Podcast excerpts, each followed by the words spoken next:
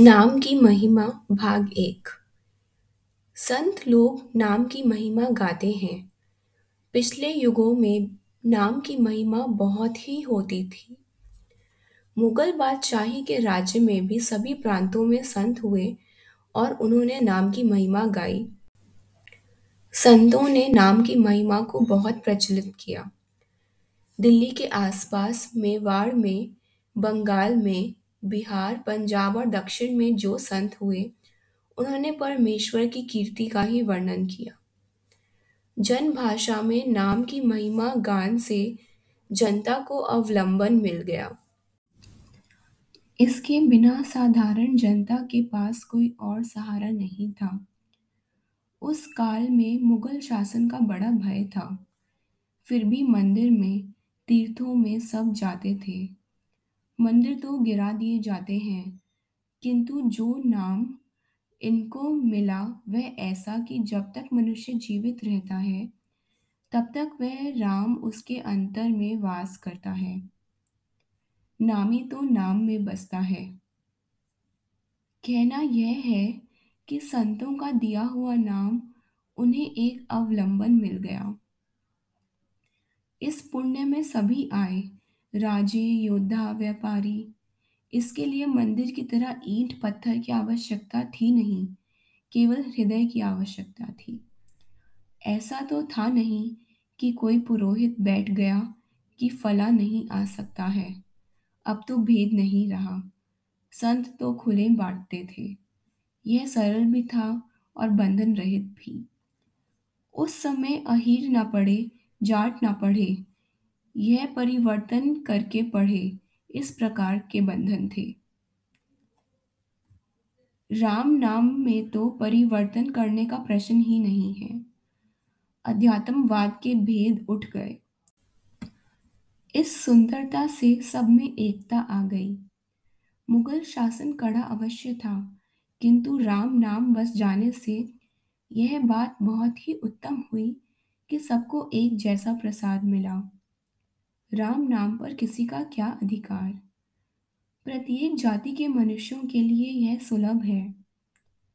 जैसे गोस्वामी तुलसीदास जी ने नाम की महिमा गाई, वैसे ही काशी में रैदास जी ने भी नाम की महिमा गाई।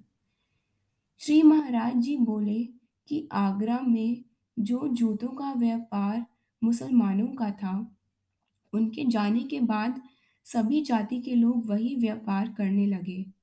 फिर भेदभाव कैसा? रैदास जी जो जाति का भेद नहीं रखते थे, उनको किसी ने पूछा कि आप गंगा में स्नान करने नहीं जाते? तो उन्होंने उत्तर दिया, यह मन चंगा तो कठौती में ही गंगा। अब लोग इस पद का प्रमाण देते हैं।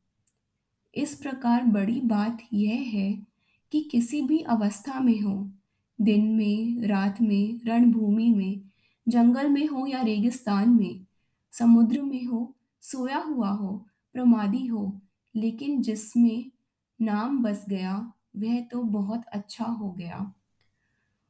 उसने अपना कल्याण कर लिया। यह एक धर्म चला।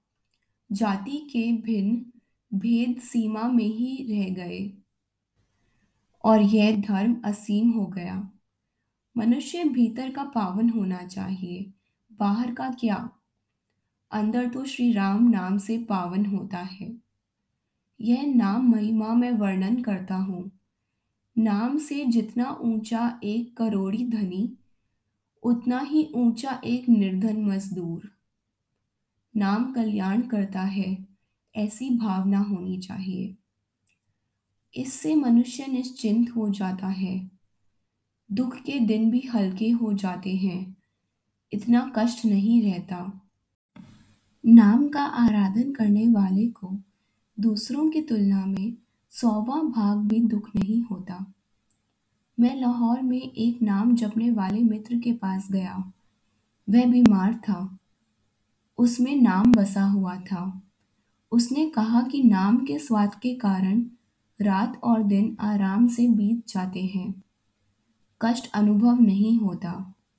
पुनः वह बोला कि यह विचार आ जाता है कि भगवान तो मेरे अंदर विराजमान ही है और उसने मुझे ग्रहण कर लिया है। मेरे एक मित्र विष्णुदास जी सुपरिटेंडेंट स्वर्ग सिधार गए। मित्रों ने पत्र लिखा कि वह हमारे हाथों में गए। काम करके आए और अंतिम समय में उन्होंने राम नाम का उच्चारण किया। राम नाम मृत्यु की मृत्यु करने वाला है।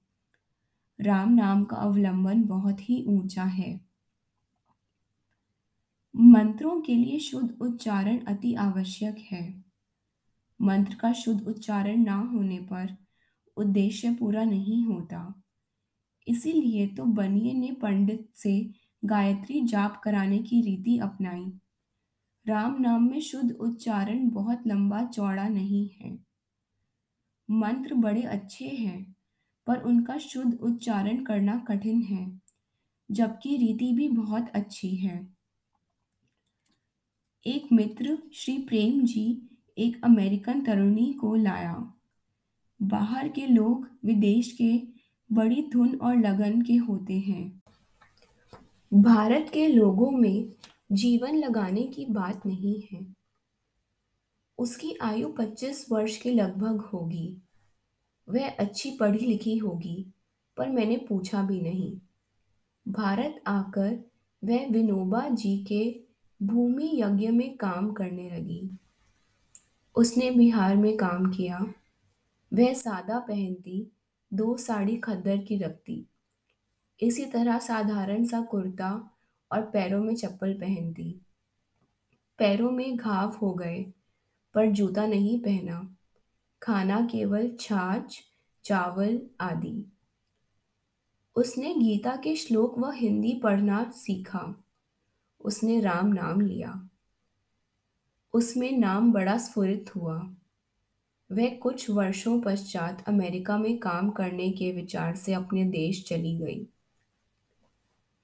नाम की उपासना में भिन्न भेद नहीं रहता, यह सब में बराबर है। इसका बड़ा प्रभाव होता है। पुराने समय के वर्णन में आता है कि परमात्मा की प्राप्ति के लिए घोर तपस्या की जाती थी। तुलसीदास जी ने रामचरितमानस में इसका उल्लेख किया है। जैसे मनु शत्रुपा की तपस्या, पार्वती जी की तपस्या आदि। हज़ारों वर्ष की घोर तपस्या के पश्चात उन्हें मनोवांछित फल प्राप्त हुआ। आदि आदि। पर राम नाम की आराधना करने वाले भी छोटी श्रेणी में नहीं आते।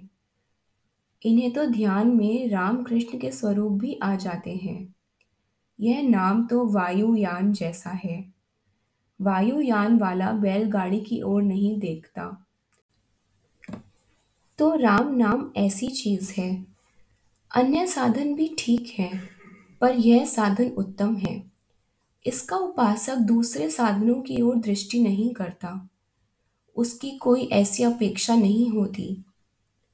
नाम की आराधना तो स्वतंत्र साधन है। इसमें घोर तप करने की आवश्यकता नहीं। इसमें पाप को दबाने का बड़ा बल है। इससे बड़ा धैर्य प्राप्त होता है। यह पूर्व काल से चला आ रहा है।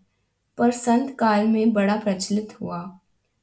इस गंगा में तो ऊंच नीच धनी निर्धन सभी स्नान कर सकते हैं। किसी अन्य की मेहर की आवश्यकता नहीं। इस कलयुग में तो यही कल्याण करने वाला है। इसका आराधन बड़ी तत्परता से करना चाहिए।